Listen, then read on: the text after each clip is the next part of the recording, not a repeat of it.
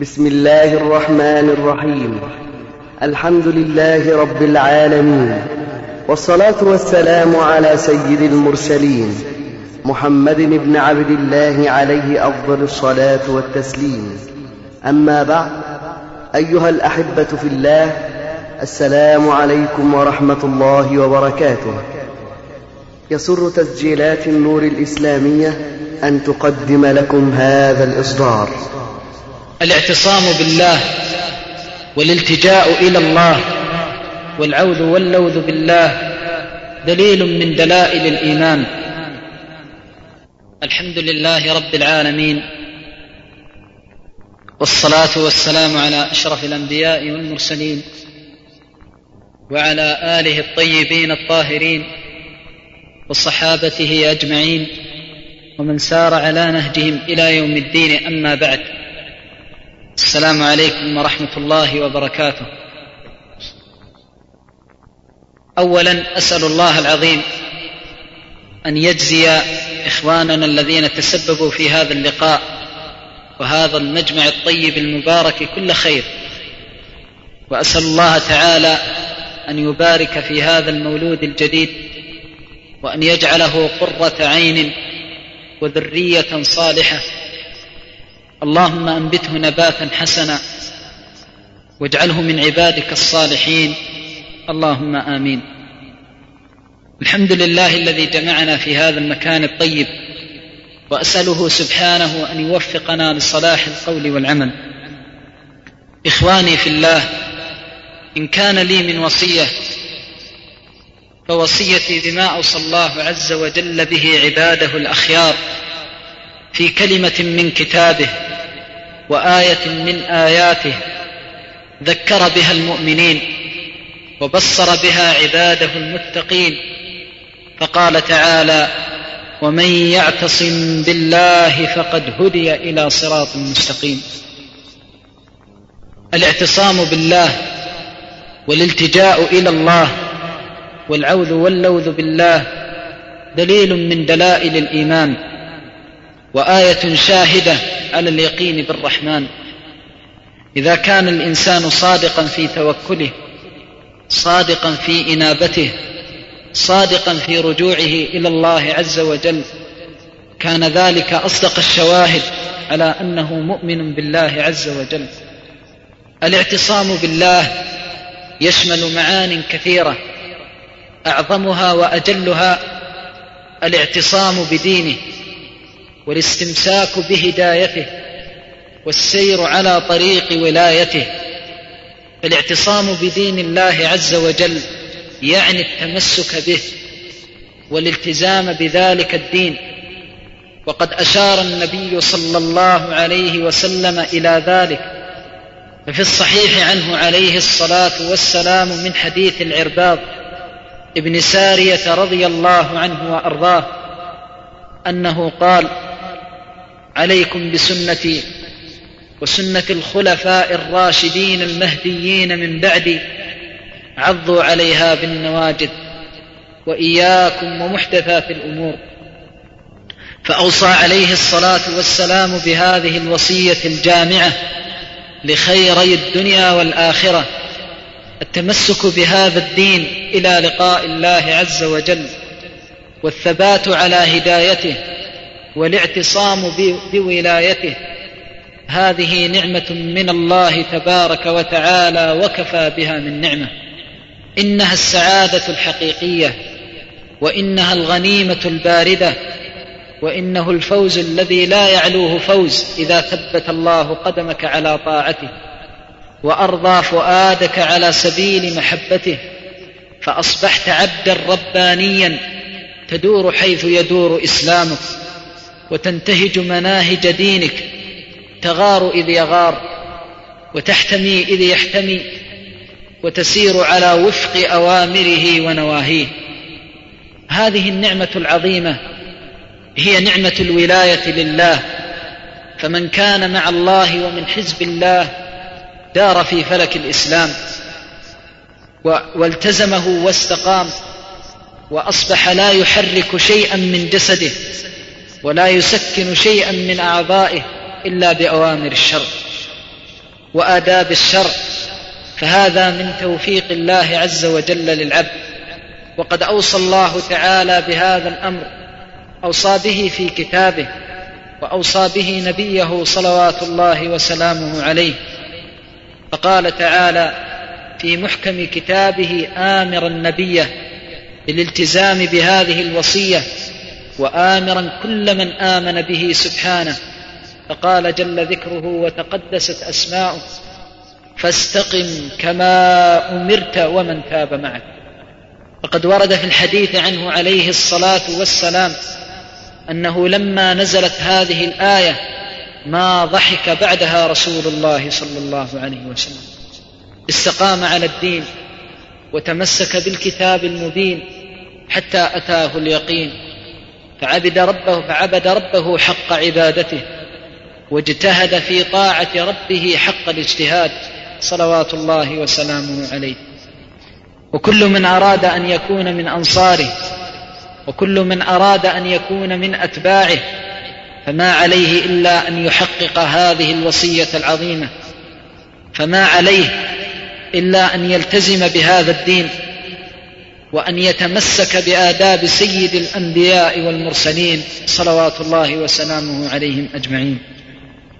فإذا أراد الله عز وجل للعبد أن يوفقه وأراد أن يسدده وأن وأن يصيبه برحمته وفقه لهذا الاعتصام الذي به تستقيم أموره وبه تنتظم شؤونه وأحواله الاعتصام بدين الله عز وجل معناه التمسك بالدين والالتزام بشريعة سيد الأنبياء والمرسلين صلوات الله وسلامه عليهم أجمعين.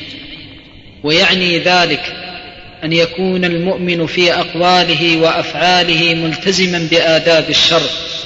هذا الاعتصام وهذا التمسك والالتزام بينك وبينه فتن ومحن.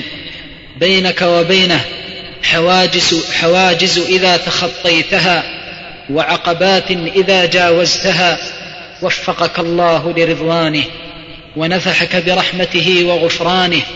هذه الفتن والمحن هي التي يثبت بها صدقك وبها يثبت يقينك. فإن المؤمن إذا أراد التزام دين الله والسير على طاعة الله ومحبة الله اختبره الله عز وجل وابتلاه. اختبره الله عز وجل بأصدقائه واختبره بقرابته وأهله واختبره بالناس جميعا اختبره بأقربائه وأصدقائه وخلانه حينما ينبذ أماكنهم ويبتعد عن مجالسهم فيصيبه نوع من الحسرة والشجا ويصاب بنوع من الألم والأسى ولكن يهون عليه ذلك إذا تذكر رضوان الله عز وجل عنه وإذا تذكر انه اذا رضي الله عنه فلا عبرة برضوان غيره. لذلك إخواني في الله هذه العقبات لا بد منها في طريق الهداية إلى الله والعقبات تكون مع القرابة أيضا فكم من شاب يريد الهداية والطاعة قد حالت بينه وبينها فتن الأهل ومحنها. فلذلك إذا أراد الاستقامة قد يجد أبا يخذله وأما تشتمه وأخا ينابذه ولكنه إذا تذكر نظر الله إليه واطلاع الله عز وجل عليه وأن الله يختبر صبره ويمتحن, ويمتحن ثباته ويعظم أجره. هان عليه كل ذلك وآثر مرضاة الله عند ذلك وحاول قدر استطاعته وقدر جهده أن يفر من تلك الفتن إلى الله وأن يثبت على طاعة الله ومرضاة الله. هذا سعد بن أبي وقاص رضي الله عنه وأرضاه كان من أبر الصحابة بأمه. بل من أبر الناس بأمه لما علمت أمه أنه تبع النبي صلى الله عليه وسلم. جاءت وجلست في الشمس وعرضت عليه الرجعة والانتكاسة والعياذ بالله عن طاعة الله وأخبرته أنها ليست براضية عنه حتى يعصي الله وينبذ دين الله وشرع الله فما كان منه إلا أن قال لها والله لو كانت لك مئة نفس فخرجت نفسا نفسا على أن أترك هذا الدين ما تركته. فثبت رضي الله عنه وأرضاه حتى كان من المبشرين بالجنة وكان من أحباب رسول الله صلى الله عليه وسلم. فالمؤمن يبتلى بأهله ويبتلى بولده ويبتلى بزوجه لكي يمحص الله عز وجل إيمانه. فإذا تراءت للمؤمن تلك الفتن وتبدت للمؤمن تلك المحن فما عليه إلا أن يصبر نفسه وأن يعزي نفسه. فكم من شاب رأى في بدايه في بداية هدايته وفي بداية طريق استقامته تلك العقبات ولكن فرجها رب الأرض والسماوات فما مضت أيام إلا وهو محبوب عند الله وعند خلقه. وصدق رسول الله صلى الله عليه وسلم إذ قال من ارضى الله بسخط الناس رضي الله عنه وأرضى الناس فالمؤمن في بداية الهداية يعيش أياما عصيبة ومواقف مؤلمة شديدة ولكن سرعان ما تنجلي سحابة, قي... سحابة صيف عن قريب تقشعوا. فإذا تقشعت تلك السحابة تقشعت وقد زالت عنه ذنوبه. فكم غفر الله عز وجل من ذنوب وكم محى من خطايا بسبب الفتن التي تمر على المؤمن في بداية هدايته واستقامته. تمر عليه الفتن حتى يئن معها ويحن ولكن لا تلين قناته. ولا ينكسر عوده. كل أمله أن يرضى الله عز وجل عنه وكل مطلبه الا يحيد عن دين الله عز وجل شعرة واحدة. إنها القلوب التي أحبت الله إنها القلوب التي تعلقت بالله. فخير وصية يوصى بها المؤمن خاصة في هذا الزمان الاعتصام بدين الله بالصبر على مثل هذه البلايا. ومن الاعتصام بدين الله البعد عن الفتن والمحن فإن العبد إذا اهتدى إلى طاعة الله وسار على منهج الله جاءته الشهوات وجاءته الفواحش والمنكرات تذكره بالماضي وتدعوه إلى الرجوع عن طاعة الله ومرضاة الله فعليه أن يعتصم وعليه أن يلوذ بالله ويلتزم. عليه أن يلتزم دين الله ويثبت بتثبيت الله عز وجل. فكم نظر الله عز وجل لأقوام تحركت فيهم شهواتهم وتحركت معهم جاهليتهم ولكن آثروا مرضاة الله على معصية الله وهاجروا إلى الله وفروا إلى الله وسرعان من جلت تلك المحن. المؤمن إذا اهتدى جاءته فتن من الماضي في قلبه وفتن في سمعه وفتن في بصره وفتن في لسانه. ولكنه إذا تذكر رضوان الله وآثر محبة الله وما عند الله على تلك الفتن والمحن سرعان ما تنجلي عنه تلك الفتن والمحن.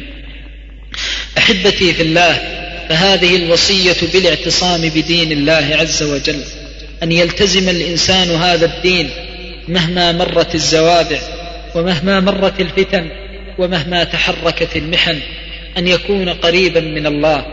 وهنا سؤال لا بد من بيانه وإشكال لا بد من إيضاحه وهو كيف يثبت الإنسان أمام هذه الفتن؟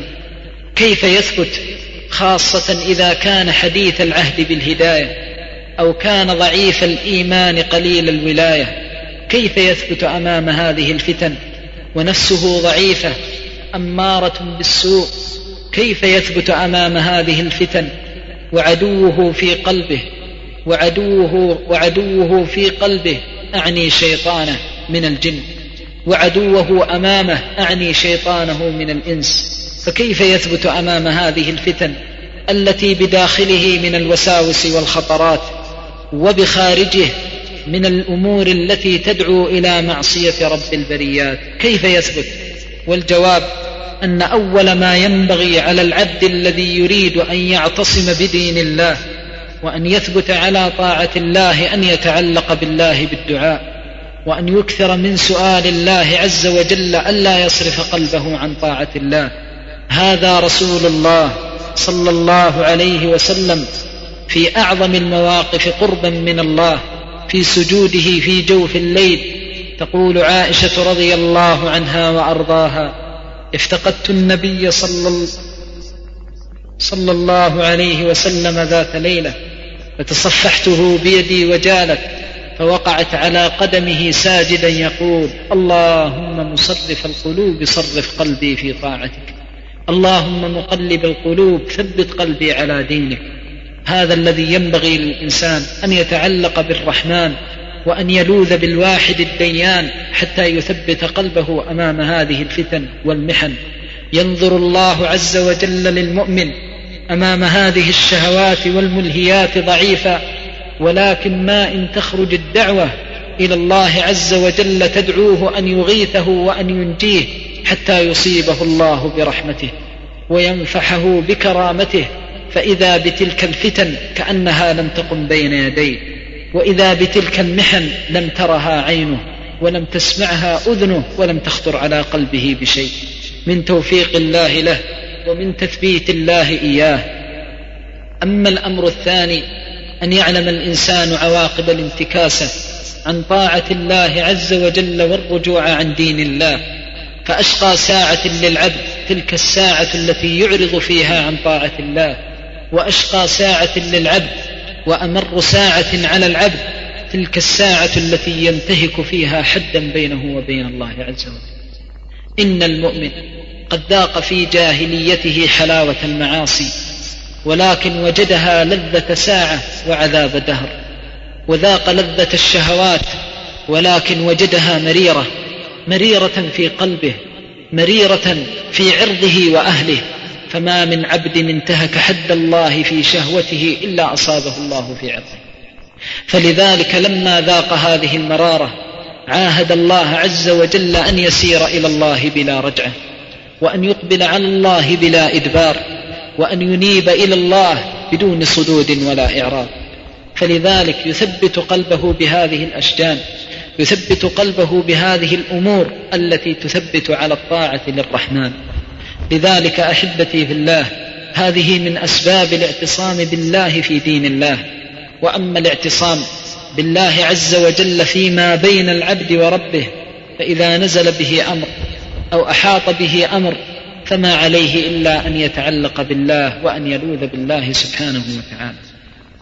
ذكروا عن بعض السلف رحمة الله عليهم كان من العلماء الصالحين ذكروا عنه وهو الإمام البغوي رحمة الله عليه. هذا الإمام ألف تفسيرا في القرآن ولما كتبه وفرغ منه احتاج إلى نسخ هذا الكتاب. وكانوا على فقر وليس عندهم مال. فاحتاج إلى إنسان يساعده. فسمع عن عظيم ببلاد الهند يساعد العلماء ويكرم العلماء. فاكترى سفينة واستأجر السفينه لكي يسافر إلى هذا الرجل لكي يساعده في طبع كتاب أو نسخ كتاب. فلما ركب السفينة وسار بنهر دجلة رأى رجلا يسير على طرف الشاطئ. فأمر قائد السفينة أن يقف ويأخذه معه من باب المعروف. فلما ركب الرجل معه سأل الإمام البغوي من أنت؟ قال أنا فلان ابن فلان البغوي قال المفسر. قال نعم. قال إلى أين أنت ذاهب؟ قال إني ذاهب بكتاب معي إلى فلان لكي يساعدني في نسخ هذا الكتاب. فقال الرجل مباشرة سبحان الله ماذا قلت في تفسير قوله تعالى إياك نعبد وإياك نستعين؟ فما كان من العالم إلا أن بين له تفسيرها وفهم مراده. فقال لقائد السفينة ارجع بي الساعة إلى منزلي فرجع إلى بيته. فما مضت إلا أيام يسيرة ورسول ذلك الغني يقرع عليه بابه ويقول إن فلانا يقرئك السلام ويقول إنه بلغه أن عندك تفسيرا للقرآن يحب أن يراه فأعطاه التفسير فلما قرأه ذلك الغني أمر أن يوضع في كفة وأن يصب الذهب في كفة وأن يبعث بالذهب إليه فلما توكل على الله حق توكله وصدق في يقينه بالله حق صدقه ما خيبه الله عز وجل. فمن توكل على الله ولاذ بالله سبحانه وتعالى كفاه الله مؤونته. هذا من الاعتصام بالله الاعتصام عند الحاجة والفاقة أن تلوذ بالله سبحانه وتعالى. ومن الاعتصام بالله الاعتصام عند الضر والاعتصام عند الشدائد. ولقد ضرب الله عز وجل أمثال أولئك الصالحين من السلف الغابرين من أنبيائه المرسلين وعباده الصالحين لما نزلت بهم الشدائد وأحاطت بهم المكائد إلى أين توجهوا؟ ومن الذي سأل؟ هذا نبي الله موسى عليه الصلاة والسلام. خرج بقومه فلما وقف أمام البحر البحر أمامه وفرعون وراءه قال أصحاب موسى إنا لمدركون. رأوا الجنود وأصبحوا في خطر حتى أصبح فرعون قريبا منهم. فلما قالوا إنا لمدركون قال موسى كلا إن معي ربي سيهدي. ما خاب يقينه بالله البحر أمامه والعدو وراءه. ومع ذلك قال كلا إن معي ربي سيهدي. ما يخيب من تعلق بالله. لا أخيب ما دام الله معي. يقول الله تعالى فأوحينا. الفاء هذه في لغة العرب تدل على أن الشيء يقع مباشرة حتى إن بعض مشايخنا رحمة الله عليه يقول والله ما انتهى موسى من نون سيهدين حتى جاءه الوحي اضرب بعصاك البحر. فانفلق فكان كل فرق كالطود الله أكبر. بحر يموج بأمواجه ولكن باليقين بالله في طرفة عين أصبح أرضا يابسة. بقوة الإيمان والعقيدة بالرحمن أصبح بحرا يابسا فاضرب لهم في البحر يبسا فاضرب لهم طريقا في البحر يبسا. لا تخاف دركا ولا تخشى. لا تخاف دركا يعني يدركك أحد. ولا تخشى أن ينطبق عليك البحر فهو تحت كلمة الله وقهره. فهذا الإيمان هذا اليقين الذي يثبت الله عز وجل به الأرواح والقلوب. ذنون يونس بن متى خرج عليه السلام من قومه مغاضبا حتى إذا ركب في السفينة واستهموا على رمي أحدهم فرمي وكانت عليه القرعة. فلما رمي أصبح في الظلمات الثلاث ظلمة الحوت وظلمة الليل وظلمة البحر وما خاب يقينه بالله عز وجل. فنادى في الظلمات وليس في ظلمة ونادى في الظلمات أن لا إله إلا أنت سبحانك إني كنت من ثم انظر إلى أدب أنبياء الله عز وجل. سبحانك إني كنت من الظالمين. ما ظلمت إلا نفسي وما جاء البلاء إلا من نفسي. لا إله إلا أنت. سبحانك إني كنت من الظالمين. قال بعض السلف وهو, وهو مرفوع إلى النبي صلى الله عليه وسلم إنها دعوة المكروه.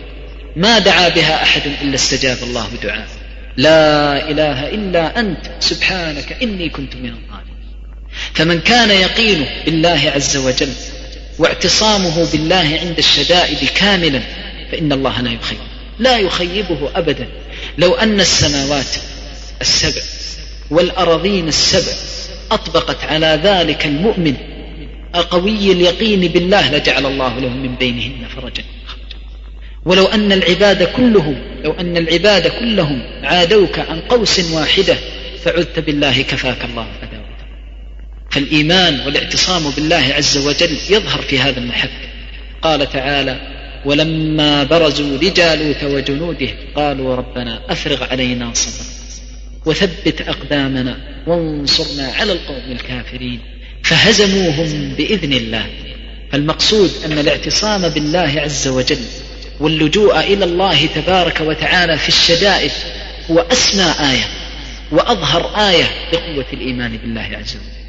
وصدق الله ومن يعتصم بالله فقد هدي. هدي إلى صراط ليس بعده صراط في الاستقامة والكمال.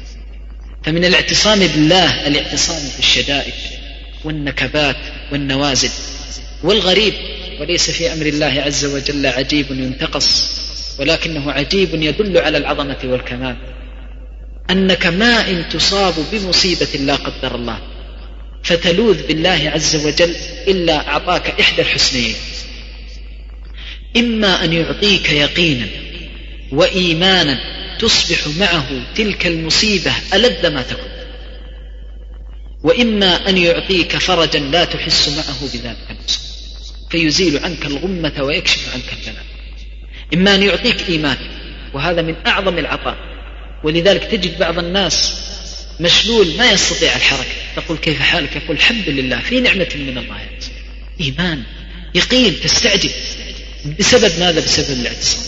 قلب معلق بالله سبحانه وتعالى. أو يعطيك الفرج.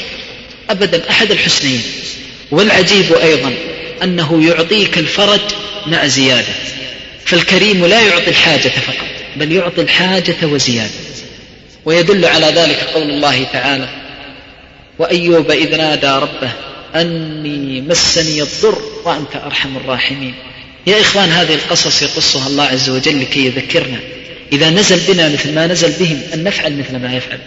من التأدب مع الله والتعلق بالله وحسن الظن بالله وتفريغ القلوب كلها إلى الله. أبدا ما يبقى مع المؤمن إلا الله. فقط صحيح أننا مأمورون بأخذ الوسائل والأسباب ولكن الإيمان الكامل بالله والسبب كوسيلة. فقط لا أقل ولا أكثر. إن وضع الله فيه الغاية شفى وكفى وإلا فلا فقال تعالى أني مسني الضر وأنت أرحم الراحمين. فاستجبنا له. فكشفنا ما به من ضر. هذه العطية. وآتيناه أهله ومثلهم معهم رحمة من عندنا وذكرى للعابدين. آتيناه أهله ومثلهم معهم رحمة من عندنا وذكرى للعابدين. فالله ما يعطيك حاجتك فقط يعطيك حاجتك وزيادة. ولذلك جرب. أي مصيبة يصاب بها الإنسان. فمن بداية المصيبة يتعلق بالله سبحان الله ما تنجلي المصيبة إلا وعنده حلاوة للإيمان وعنده فرج من الرحمن كلا الأمرين فرج وإيمان. وهذا عطاء الكريم والله أكرم الكرماء سبحانه. ولما ينتظرك عند الله بذلك الإيمان وتلك العقيدة فوق ما تتصور اللحظات التي تستيقن بها بالله عز وجل هذه عند الله بمكان. فلا تحسب أنها تقع عند الله موقعا ليس بعظيم. بل تقع عند الله بمكان لأن الإيمان هو أهم شيء والاعتصام بالله هو أسمى شيء. فلذلك ينبغي للمؤمن إذا كان صادقا في إيمانه أن يحقق الاعتصام بالله في مثل هذه المواقف أن يحقق اليقين بالله عز وجل في مثل هذه المواقف. أن لا يكون في قلبه شيء سوى الله عز وجل إذا أحاطت به تلك المكائد وتلك الشدائد. فيتعلق بالله حق تعلقه ويلوذ بالله حق لوذه ويعوذ بالله حق عوذه ذات مرة بلي رجل ببلاء في نفسه فتعب وضني وكان رجلا ثريا. كانت عنده الأموال والتجارات ولكن ابتلاه الله في نفسه. فأصبح لا يهنأ بعيش ولا يقر قراره. لا هو مرتاح ولا أهله في راحة وشاء الله عز وجل أن يأتي إلى طالب علم. فذكره بالله. قال له أنت الآن جربت كل دواء ولكن بقي لك دواء واحد. وجربت الأسباب ولكن بقي لك سبب واحد. قال ما هو؟ قال الله. قال قد دعوت الله. لا إله إلا الله قد دعوت الله. قال لا. ما كذب الله في كتابه فإن الله تعالى يقول أمن يجيب المضطر إذا دعاه فهل صدقت في دعوتك لله؟ هل صدقت في يقينك بالله؟ فذكره بالله وكلمة وراء كلمة.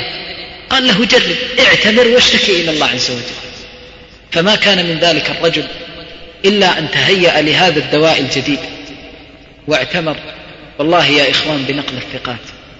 يقول الحمد لله ما انتهى من عمرته فأمسى مساءه وإذا به كأن لم يكن به شيء. كأن لم يكن به مرض.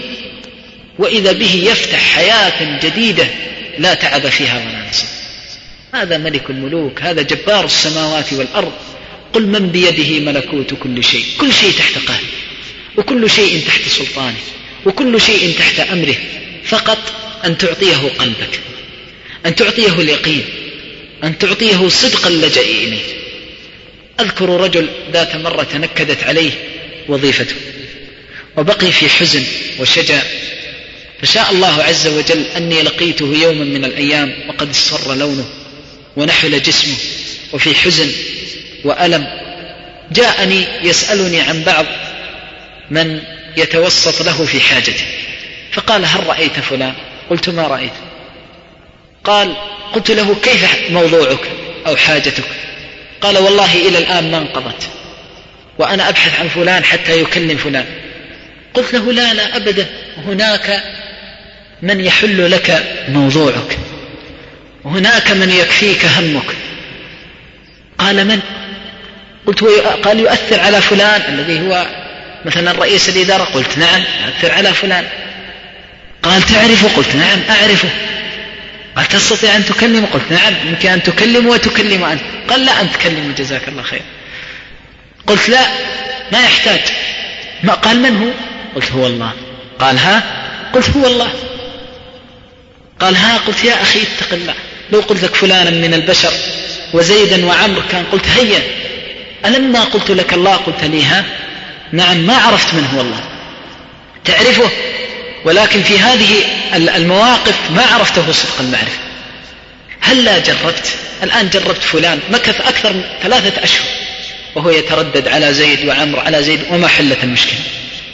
فشاء الله عز وجل أن خرج هذا الرجل فقلت له جرب دعوة الأسحار.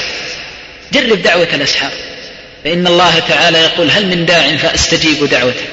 والله يا إخوان شيء عجيب. قلت له ألست مظلوما؟ قال نعم. ألست حق من حقوقك ضائع قلت نعم. جربت العباد جرب رب العباد. قم في السحر وحس كأنك أمام الله. أن تعبد الله كأنك تراه. اليقين.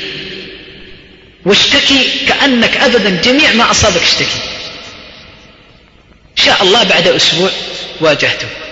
وإذا بذاك الوجه المستبشر المشرق المنير خيرا إن شاء الله. هو كان يبحث عن وظيفة. يقول من العجيب أنني قمت من مجلسك. حتى ذلك الرجل الذي كنت أوسطه ما بحثت عنه. وعلمت أنه والله أنني محتاج إلى هذا الكلام. وأن الحل في هذا الذي كنا نبحث عنه أن الحل هنا. قال فمضيت إلى البيت ونمت تلك الليلة ومن توفيق الله أنني قمت السحر. كيف؟ كأن شخصا أقام. لما صدق مع الله. يقول ومن عادتي ما أقوم السحر لكن تلك الليلة ما أدري كي كأن شيئا أيقظني. يقول فاستيقظت وصليت ودعوت الله عز وجل. ولدت بالله فعلا يقول كأنني أراه. يقول وسبحان الله العظيم. فأصبحت الصباح. فقلت أريد أن أذهب إلى المكان الفلاني الذي فيه حاجته يقول وإذا بشيء يقول لا بدل ما تذهب من داخل المدينة اذهب من طريق كذا. يقول وليس عندي حاجة في ذلك الطريق. فمررت وإذا بي أمر على إدارة معينة. فلما مررتها قلت ما المانع أن أسأل؟ يقول والله كأن معي شخص يقودني. فدخلت على رئيس تلك الإدارة وإذا به يقوم من مقعده ويرحب بي ويجلسني بجواره. كيف حالك؟ بخير؟ قلت الحمد لله. قلت والله موضوعي كذا وكذا. قال فين يا شيخ؟ نبحث عن أمثالك. أي والله يا أخي نبحث عن أمثالك. عندنا وظيفة كذا ووظيفة كذا. خيره بين حسنين. إحداهما أعلى من الأخرى كان يتمنى ما دونها في الموضع الذي كان يبحث فيه عن الواسطة. يقول فقم الآن واذهب إلى مدير التوظيف وقل له أرسلني فلان لك أعطني وظيفة رقم كذا ورقم كذا. يقول فقمت وأنا لا أدري أين أضع قدمي ما أدري كيف ما, ما أصدق أكاد ما أصدق. في طرفات عين. يقول وإذا بالهم الذي عندي قد فرج. حتى إن الله عز وجل ما رضي لهذا العبد أن يمسي وحاجته في قلبه. لا إله إلا الله.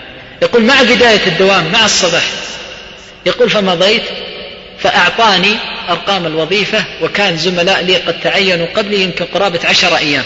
أنا مكثت في التعيين ثلاثة أيام وانتهت معاملتي وجاءني بذلك الوجه المشرق المنير ومن يتوكل على الله فهو حسبه. ومن يتوكل يا إخوان ما عرفنا الله. ما عرفنا الله. نعرف الله. الله لكن تطبيق. العمل اليقين بالله عز وجل الثقة بالله سبحانه وتعالى هذا أمر لا نشتكيه إلا إلى الله. فحلاوة الدنيا وحلاوة العمر في اليقين بالله عز وجل. ولذلك ائت بعبد قوي اليقين بالله. لو قلت له الجن والإنس يكيدون لك يقول لا إله إلا الله حسبي الله ونعم الوكيل. ولذلك كان أصدق الناس إيمانا هم أنبياء الله. إبراهيم عليه الصلاة والسلام. ابتلاه الله عز وجل. فرمي على نار تؤجج ويجمع لها الحطب سبعة أيام. وادي حتى ما استطاعوا أن يرموه بجوار الوادي. وإنما وضعوه في المنجنيق ورموه من بعد على ذا على تلك النار حتى يطفوا ما في أنفسهم من الغل عنه. فلما صار بين السماء والأرض جاءه جبريل. فقال يا إبراهيم هل لك من حاجة؟ جبريل هذا لو بجناح يطفئ النار. لو جاء لواحد منا في هذه الحالة ما الذي تتوقعون الله المستعان. كان يقول يا جبريل أنقذني يا جبريل. لكن إبراهيم الله أكبر صاحب اليقين لما قال له هل لك من حاجة؟ قال أما إليك فلا وأما إلى الله فحسبي الله ونعم الوكيل. أما إليك فلا ما لي حاجة إلى أحد سوى الله. وأما إلى الله فحسبي الله ونعم الوكيل. حسبي يعني كافين ونعم الوكيل ثناء على الله عز وجل. فقال الله في طرفة عين قلنا يا نار كوني بردا وسلاما على حتى جاء الأمر الإلهي من السماء لأنه عظمه عظم الله فعظمه الله عز وجل في السماء. ولذلك بهذه العقيدة التي كانت عند إبراهيم خلد الله ذكره. وأبقى فضله في كتابه حتى جعله إماما للمتقين. إن إبراهيم كان أمة أمة جعله الله أمة أمة بماذا باليقين. باليقين. ولذلك يكون الرجل واحد عن أمة بالإيمان بالله عز وجل. صلوات ربي وسلامه عليه. فهذا اليقين نحن نحتاج إليه. نحتاج إلى من يغذينا به. وهو حقيقة الاعتصام بالله تبارك وتعالى. وهو حلاوة الإيمان. ولذة الإيمان. ولذلك أبدا تجد العبد مهما تقول له من الفجائع من شياطين الإنس والجن ما يعدهم شيء في جوار قدرة الله عز وجل. وفي جوار عظمة الله. هذه القصة التي ذكرتها لكم للموظف. سبحان الله ذكرتها لرجل. وفيها قصة أخرى تتبعها مبنية عليها. فأسأل الوقت يدركنا حتى نقولها وإن شاء الله سنختصرها. آه هذا الرجل كان مسؤولا عن موضع وكان عنده مجرم.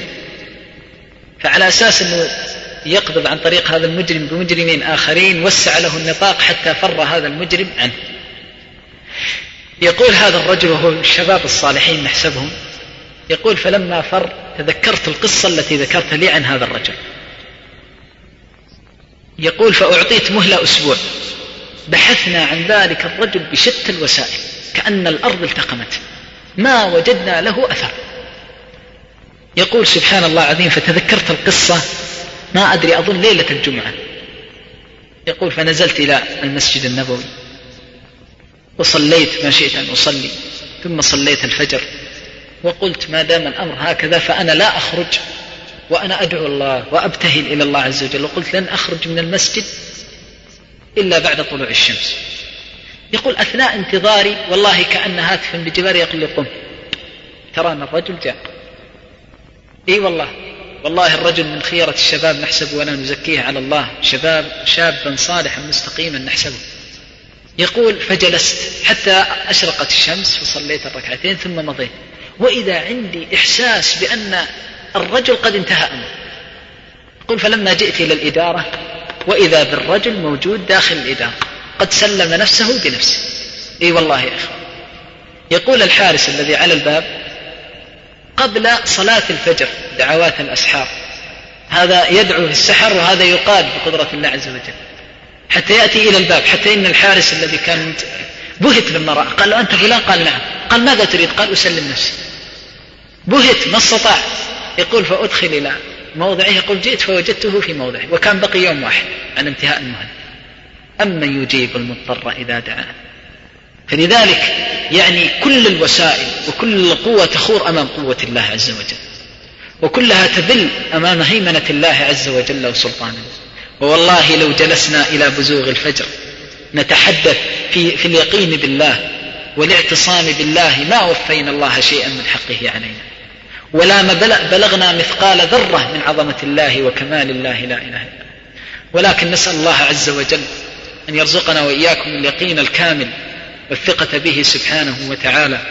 وأختم هذا بالوصية ببذل ما يستطيعه الإنسان في طاعة الله عز وجل خاصة ماله قدر ما يستطيع يواسي به المحتاجين ويطعم به الأيتام والأرامل لأن هذا مما يرحم الله عز وجل به القلوب والقوالب ويوفق للخير ويشرح الله عز وجل به الصدر وييسر به الأمر فمن كان في حاجة أخيه كان الله في حاجة. وأذكر قصة لطيفة أختم بها هذا المجلس. ذات مرة كان أحد الشباب ليس في جيبه إلا مئة ريال. فمر على رجل مكروب فجاءه فوقف عليه وقال له هذا المكروب يا أخي إني محتاج وفي ضيق وزوجتي محتاجة وفي كرب ولكني رأيت وجهك فتوسمت في وجهك الخير فأرجو أن لا تخيبني. يقول ما في جيبي إلا مئة ريال وأنا في منتصف الشهر. أعطيها أو لا أعطيها فالشيطان يعني ينازعني ويساورني ما بين إيمان وما بين شيطان. يقول فتجاسرت فقبضت عليها وقلت هي لله ولوجه الله ولا يخيب الإنسان. والله يا إخوان ما مشى إلا خطوات. فدخل الإدارة يقول أبحث عن رسالة. الإدارة هو طالب يعني في الدراسات يقول أبحث لي عن رسالة. يقول فأمسك الموظف بظهري فقال لي أنت فلان؟ قال نعم. قال نجحت بامتياز العام الماضي؟ قال نعم. قال لك ألف ريال تعال استلم يعني خطوات يسيرة بينه وبين العطاء. ناهيك عما له عند الله من الرضوان. نهيك عن محبة الله عز وجل. فكن مع الله عز وجل ولا تبالي. وكن لله يكون الله لك. نسأل الله العظيم أن يذيقنا وإياكم حلاوة الإيمان. ونسأل الله العظيم أن يجعلنا وإياكم من أهل هذا اليقين. إنه ولي ذلك والقادر عليه. صلى الله عليه وسلم. بسم الله الرحمن الرحيم. فضيلة الشيخ. فضيلة الشيخ حججت هذا العام حججت العام الماضي ولما كان يوم النحر رميت الجمرة وطفت طواف الإفاضة وحلقت شعري وعدت إلى أهلي في بلدتي التي تبعد عن مكة نحو مئة كيلو مترا وبقيت معهم حتى صلاة العشاء ثم عدت إلى منى وبت بها. فهل علي شيء بسبب خروجي من مكة؟ علما بأن سبب ذلك عدم توفر سكن لي في مكة. وجزاكم الله خيرا. لا بات بات في منى؟ عاد وراء. أي. بسم الله الحمد لله والصلاة والسلام على رسول الله وعلى آله وصحبه ومن والاه.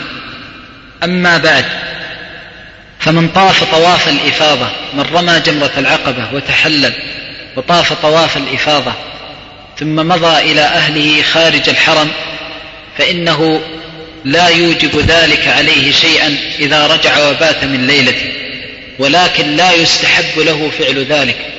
بل كره العلماء خروجه عن حدود الحرم ما دام أنه لم يتم النسك.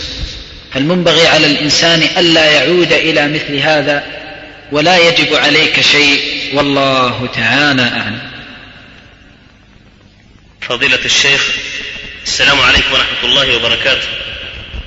هل طلب العلم فريضة؟ وأي قدر من العلم يكفي العبد حتى يعبد ربه؟ حق عبادته وأي الكتب توصي بقراءتها. أما طلب العلم فهو على ضربين العلم الأساس العلم بوحدانية الله والإيمان بالله واليوم الآخر وملائكته وكتبه ورسله وبالقدر خيره وشره حلوة ومره من الله هذا فرض على كل أحد ولازم على كل أحد.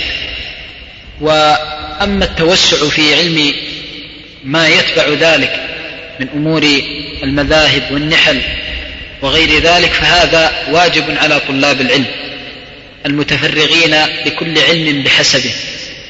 وفي الفقه أيضا يجب عليك علم كيفية الصلاة وكيفية أدائها سواء كان كانت الشروط التي تسبقها أو الصفات التي تؤدى عليها.